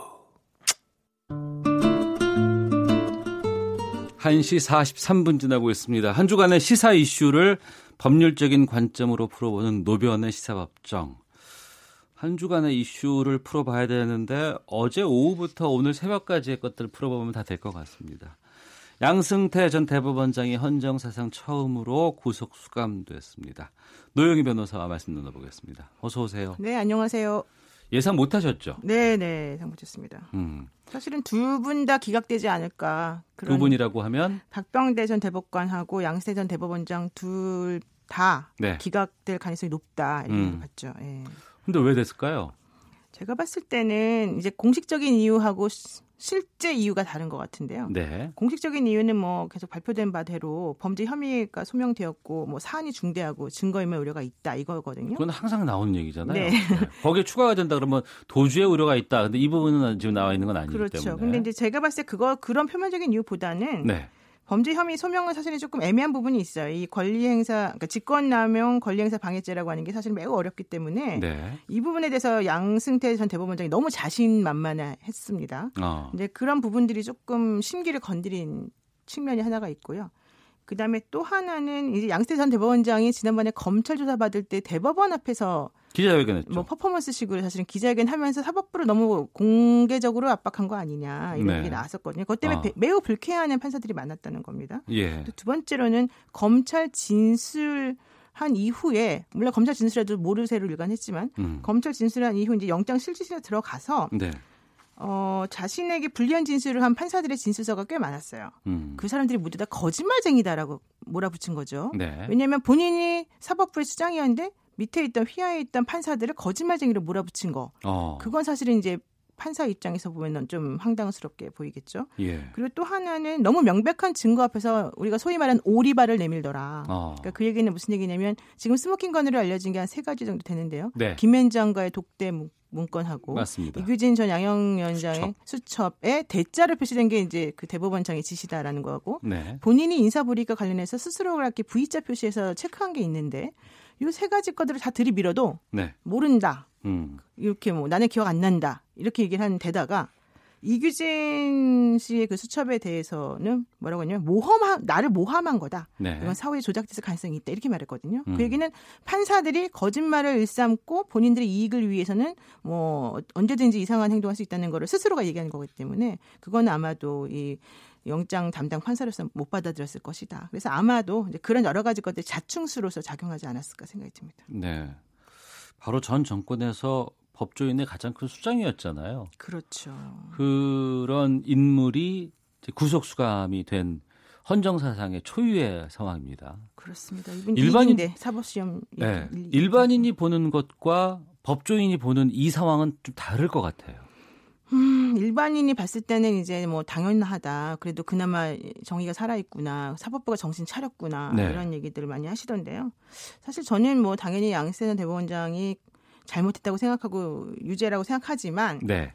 그렇다고 해서 이제 구속된 것이 마냥 기쁘거나 사실 그러지는 않습니다. 왜냐하면 그래도 어쨌든 사법부 스스로가 이게 문제였다는 거를 어쨌든 인정한 셈이 됐고요. 네. 결국은 그런 종류의 잘못된 행동이 있었다는 것이고 음. 그로 인해서 지금 어, 구속된 사람이 벌써 몇 명입니까? 그러니까 이런 여러 가지 것들을 보게 되면 참 수치스러운 날이다 이렇게 생각이 들고 참 착잡합니다. 다만 네. 그럼에도 불구하고 어쨌든 그 법원 스스로가 이번에 양승태 전 대법원장의 사건이 개인적인 문제로 치부하지 않고 음. 이제 사법부 스스로가 이제 자성할 수 있는 혹은 자정 능력이 있다는 것을 보여준 하나의 단초가 아닐까 생각이 들어서 네. 그나마 좀 다행이라고 보죠. 예, 7284님께서 판사는 재량과 양심에 따라 재판한다는 말이 가슴에 와 닿았습니다.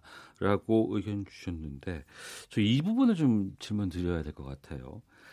애초에 하, 상당 기간을 우리 국민들은 사법부가 그나마 정의롭다라고 그렇죠, 그렇죠. 믿어왔었습니다. 그렇죠. 근데 그게 또 상황이 좀 바뀌었죠. 근데 법조인들 내에서는 또 그 부분이 또 잘 안 바뀐 것 같은데 최근에 지금 사법부의 기조가 좀 상당히 많이 바뀌지 않았나 싶은 생각이 들어요. 어제 판결의 정점으로 생각한다 그러면 왜 그런 변화가 있을까요? 음, 사실 사법부에 계시는 분들은 되게 그 자존심과 이 본인 스스로가 신성한 재판을 수행한다라고 하는 소명의식 같은 게 상당히 있었었고, 네. 이제 그런 것들을 긍지로 생각하고 살았던 분들인데, 이것이 이제 무너지기 시작한 게좀 됐습니다. 그런데 이제 검찰이야 뭐 그렇다고 치더라도 설마 사법부까지 이런 생각이 있었었는데 결과론적으로 보게 되니까 벌써 이게 몇 년 전부터 문제 있는 것들이 여러 개 이제 누수처럼 나왔었잖아요. 음. 그래서 그런 것들을 바라보는 이 후배 판사들의 네. 이제 그 시각이 기존에 있던 선배들의 그런 것하고 달라졌습니다. 그래서 음. 현재 지금 제가 알기로는 법원 내부에 층이 한 두세 개 정도로 나뉘어져 있는 것으로 알고 있어서 층이요? 그렇죠. 어. 예컨대 지금 50 대 이상의 그런 이제 고위직 법관 내지는 오래되신 분들의 경우에는 네. 뭐이 정도는 당연히 판사들이 할 수 있는 거 아니야? 이제 이렇게 음. 생각하는 부분이 있다면 네. 지금 이제 소장파라든가 새로 되신 분들의 경우에는 그렇게 하면 안 되는 거지. 우리가 뭐 연을 가지고 인생을 살아갈 수 없고 특히 재판에 그렇게 하면 안 되는 거 아니냐 이런 생각 하시는 분들도 많이 계시거든요. 음. 그러니까 이제 그런 식으로 좀 약간 층, 그러니까 연령을 기준으로 해서 보- 보게 되면 50대를 기준으로 좀 층이 나눠진 것 같고 네. 또 고위직이냐 아니면 그냥 평판사냐에 따라 좀 달라지는 것 같고 음. 이런 식으로 조금 분위기 달라지고 있고요. 예. 특히 새로 들어간 판사님들 같은 경우는 당신들은 이미 과거에 지나친 영광과 영화를 누렸다. 어. 어, 그런 것들이 앞으로도 계속되어서는 안 되는 것이고 예. 우리들은 사실 그런 것하고 거리가 멀다. 예. 이렇게 생각하신 것 같아요. 어. 또 이게 같은 법조인이라 그래도 판사와 검사는 또 상당히 많이 다르다면서 결이. 다르죠. 많이 어. 다르죠. 우선 우선 사법연수원 예전에 있을 때는요. 사법시험 붙으면 5급이에요. 5급. 네. 공무원 5급. 공무원 5급 되기 대열 없잖아요. 근데 어쨌든 사법시험만 붙으면 5급이었습니다. 연수원 수료하고 나서 판사로 가게 되면 3급부터 시작합니다. 아. 예, 그리고 검사는 4급인데 예. 3급 대우를 해줍니다. 예, 예. 그러니까 3급, 4급, 5급 이런 식으로 지금 층이 나눠져 있어요. 그러다 보니까 검사하고 판사들 중에도 이제 성적으로 이제 그 급수라고 하는 게 다른 것을 좀 보완하는 측면이 있는 건데요. 어. 이제 그런 식으로 좀 서로 간에 일단 다르고 그 다음에 양스탠전 대법원장이 한 일 중에 가장 잘한 게 뭔지 아십니까? 직역 간의 교류를 없앤 겁니다. 예. 그러니까 판사들은 그냥 너네들끼리 놀아라. 어. 응? 변호사들이랑 만나지 말아라. 그리고 검사들하고도 니네는 한 식구 아니다. 음. 예전에는 같은 식구라는 개념이 좀 있었거든요. 그러니까 네. 봐줄 수가 있는 건데 그렇지 않았단 말이죠. 음. 그래 놓고 자기는 이제 김앤장 음. 분들하고는 아주 허물없이 대했다는 거라서 좀 이상하죠. 어쨌든. 네. 지금 영장 이 받아들여져서 지금 수감이 된 거 아닙니까? 구속 그렇죠. 수감되고. 네네네. 이 영장은 20일간의 유효 기간을 갖고 있다면서요? 맞습니까? 아, 그렇습니다. 그러니까 원칙은 10일이고요. 네. 이제 10일 안에 그래서 기소를 해야 되는 거고요. 만약에 음. 이제 10일 가지고 수사하기가 좀 부족하다라고 생각이 되면 네. 허가를 받아서 10일을 더 연장시킬 수가 있으니까 최장기적으로는 20일 정도고요. 네. 그러니까 아마 지금 이제 임종원 전 차장 것하고 사실은 거의 많이 겹치기 때문에 네. 별로 그렇게 힘 안 들이고 아마 영장을 이제 곧바로 그 효력을 다해서 아마 기소를 하지 않을까 생각이 들고요. 예. 지금 양승태 전 대법원장을 기각식 그 기각하고 박병대 전 대법관이 발부할 거라는 예상이 사실 또 있기도 했었었는데 이제 거꾸로 나온 것과 관련해서는 예. 지금 명재관 부장판사가 이제 양승태 전 대법원장의 영장 실질 심사 담당이었는데 음. 그분이 예전에 고영한 전 대법관에 대해서는 또 기각을 시킨 분이에요. 예, 예. 그게 무슨 얘기냐면은 그 당시에 고영한 전 대법관은 본인이 인정할 만한 사실관계에 대해서는 인정을 했어요. 음. 그리고 미안하다라고 했어요. 네. 그런 상황에서는 이분이 오케이 해줬단 말이죠. 그런데 이번에 양승태 대법원장은 그렇지 않았다는 거는 거짓말하지 말아라. 너무 명백한데 왜 그러냐. 이제 이런 심리가 작용한 거여서 음. 실제 이제는 그 판사님들이 명확한 사실관계 앞에서 그냥 도망가거나 빠져나가는 것을 용납하지 않는 방식으로 아. 재판이 이루어져야 된다라고 하는 것을 예. 아마도 새롭게 좀 기준을 삼게 된 게 아닌가 싶습니다. 아. 그러니까 이번 구속 결정이 사법농단의 몸통은 양승태 그렇죠. 전 대법원장이다. 당신이 책임져야 된다. 예. 이건 사실 명확히 한 거죠. 음. 향후 재판 결과가 또 중요하게 된 거잖아요, 이제는. 아, 그렇습니다. 근데 지금 한 40가지 정도 되는데요. 뭐 예컨대 재판에 개입한 혐의 대해서는 사실 범죄 혐의 소명이라고 하는 게 좀 어렵지 않을까 싶어요. 네. 직권남용 권리행사 방해가 워낙 어렵기도 하고요. 음. 그렇지만 사법부 블랙리스트 뭐 작성하고 법관에 대해서 인사 불이익을 주게끔 한 거는 사실 좀 인정될 가능성이 매우 높고요. 이제 공보관실 운영비 전용하도록 한 것에 대해서도 조금 가능성이 있어 보입니다. 하지만 이제 구체적인 것들은 재판을 해봐야 뚜껑을 열어봐야 할 것 같습니다. 네. 노영희 변호사와 함께 시사법정 계속해서 이어가도록 하겠습니다. 어제 서지현 검사와 관련해서 안태근 전 검사장이 징역 2년 구형대로 확정이 됐습니다. 1심에서. 네네. 어제 그 서기호 법률 대리인 변호사와 네네. 저희가 인터뷰를 했는데 무죄 나올 것 같다라고 걱정을 참 많이 하셨어요. 그래서 우린 민사로 더 간다. 이렇게 주장을 하셨는데 그냥 징역 2년 구형이 그냥 현실이 돼 버렸어요. 어떻게 보세요? 그러니까 이 형사 1단독 이상주 부장판사인데요. 예, 예. 상당히 대단하신 것이 서기호 변호사님하고는 사실 저도 얼마 전에 만나가지고 얘기를 했습니다. 예. 아 무죄 나올 것 같아요. 정말 걱정돼요. 음. 어, 나 실력 없다고 사람들이 안 그래도 뭐라 했는데 이번에도 그러면 큰일 났어 이렇게 얘기했거든요. 예, 예. 근데 어제 이렇게 발표가 나니까 네. 이분이 페이스북에다 올렸습니다. 네. 나 실력 없다 하더니 아니었던 거 알겠죠 이런 식으로. 어. 그래서 그럼 어제 좀 잘, 어, 좀 적극적으로 좀 어제 저희 인터뷰를 좀 해주셨으면 좋았을 본인이 걸. 좀 약간 이제 사법농단 당사자였던 것도 있- 있고 예, 또 예. 결과에 대해서 자신이 없었기 때문에 그런 것도 있었던 것 같은데 음. 어쨌든 간에 이제 가장 핵심적이었던 거는 강제추행이 있었냐 없었냐. 근데 이번에 기소돼서 재판 받은 거는 강제추행이 아니란 아니죠. 말이에요. 예, 강제추행은 고소기간을 도과했다는 이유를 못했단 말이에요. 예. 그리고 나면은 남는 게 그 직권남용인데 이것도 역시 예. 인사 불이익과 관련된 직권남용이 있냐 없냐 이제 이건 사실 되게 애매해요. 왜냐하면 검사는 인사 기준이 매우 불명확하거든요. 네. 해마다 바뀌고 그러니까 음. 안태근 검사장 그러니까 뭐 지금 이제 구속됐습니다만은 그분은 나는 무조건 풀려 나오지 무죄지 이렇게 사실 자신했다 그러는데 네.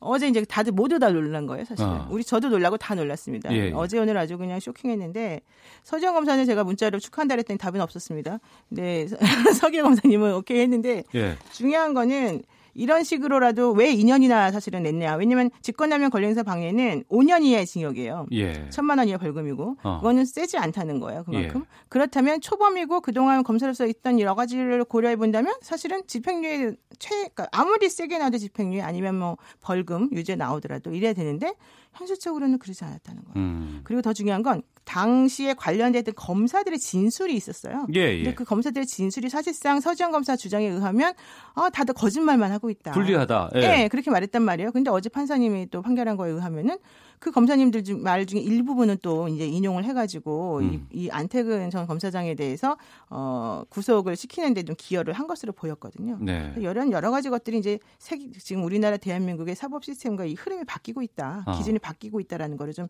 증명하는 게 아닌가 싶습니다. 그 앞서 말씀하셨지만 안태근 전 검사장의 경우에는 재판정 재판정 들어갈 때 나는 당연히 바로 나오겠지. 설마 이게 구속될 거야라고 전혀 예상을 못했을 것 같다면서요. 저도 예상 못했고요. 네. 안전 검사장의 그 포토로 나와 있는 그 표정만 보세요. 예. 당연히 자기는 무죄인데 너무 그동안 억울했다 이런 표정이었거든요. 어. 제가 어제 사실 이거 나오고 난 다음에 예. 아는 검사장님한테 전화를 통화를 하게 됐는데 네. 그분이 뭐라고 하는지 아세요? 아, 나 너무 안타깝다 이러는 거예요. 왜요? 내가 뭐가 안타까워요. 이런 잘못을 했으면 해야죠. 이랬더니 네. 일단 뭐 그분이 그런 잘못을 했는지는 잘 모르겠고 내가 아는 그 후배는 되게 어. 사실은 검사 검찰에서 일 잘하는 후배였고 착한 네. 애였다 이런 얘기를 하더라고요. 그래서 어. 아또 이 시각이 다르구나 이렇게 어. 느꼈습니다. 예. 항소 의사 밝혔겠죠, 당연히. 무조건 항소하겠죠. 이거는. 예. 2심 판결이 뒤집힐 가능성도 있습니까? 좀 있죠. 저는 뒤집히지는 않는다 하더라도, 그러니까 뭐 뒤집힌다기보다는 어쨌든 무죄가 유죄로, 그러니까 유죄가 무죄로 되지는 않는다 하더라도 음. 원칙적으로는 벌금이나 뭐 집행유예, 집행유예 정도로 좀 깎일 가능성이 있다. 네. 그렇지만 그렇다고 해서 유죄가 무죄로 바뀔 것 같지는 않다. 이제 이 정도 생각입니다. 네. 마침 또 보니까 지난해 1월 29일 날 JTBC와 인터뷰를 하고 그렇죠. 나서 그리고 이제 1년 거의 360일 만에 이런 판결이 나왔어요. 또 오전까지만 하더라도 어, 이것이 제대로 받아들이지 않을까 걱정도 많이 하신 것 같은데 서지현 검사의 경우에 미투 1년만 일어난 성과라고 할 수 있지 않을까 싶은데 이번 재판이 향후 여러 가지 관련된 재판에 영향을 미치지 않을까 싶기도 하거든요. 근 서지현 검사 재판은 사실은 뭐 성추행이 단초가 되긴 했습니다만 그거 자체를 본질적으로 다른 건 아니기 때문에 네. 그거보다는 저는 안희정 전 지사에 대한 재판이 더 향후 영향을 많이 미칠 것으로 보여요. 그렇다 어. 하더라도 서지현 검사가 이제 미투에서 차지하는 이 영향이나 그 의미가 상당하기 때문에 네. 이것도 이제 긍정적인 영향을 미치는 것으로 가지 않을까 싶습니다. 음. 어, 안희정 전 지사의 경우에는 2심 지금 앞두고 있죠? 네, 그렇습니다. 어. 지금 뒤집어질 가능성도 사실 있는 거죠. 알겠습니다. 네. 자, 노변의 시사법정. 노영희 변호사와 함께 말씀 나눴습니다. 정말 급박했던 어제 하루가 아니었나 그리고 오늘 새벽까지 사법부의 많은 변화를 느낄 수 있는 판결들 접해봤습니다. 말씀 고맙습니다. 네, 고맙습니다. 예, 오태훈의 시사본부 여기서 인사를 드리겠습니다. 내일 오후 12시 20분에 다시 찾아오겠습니다. 내일 뵙겠습니다. 안녕히 계십시오.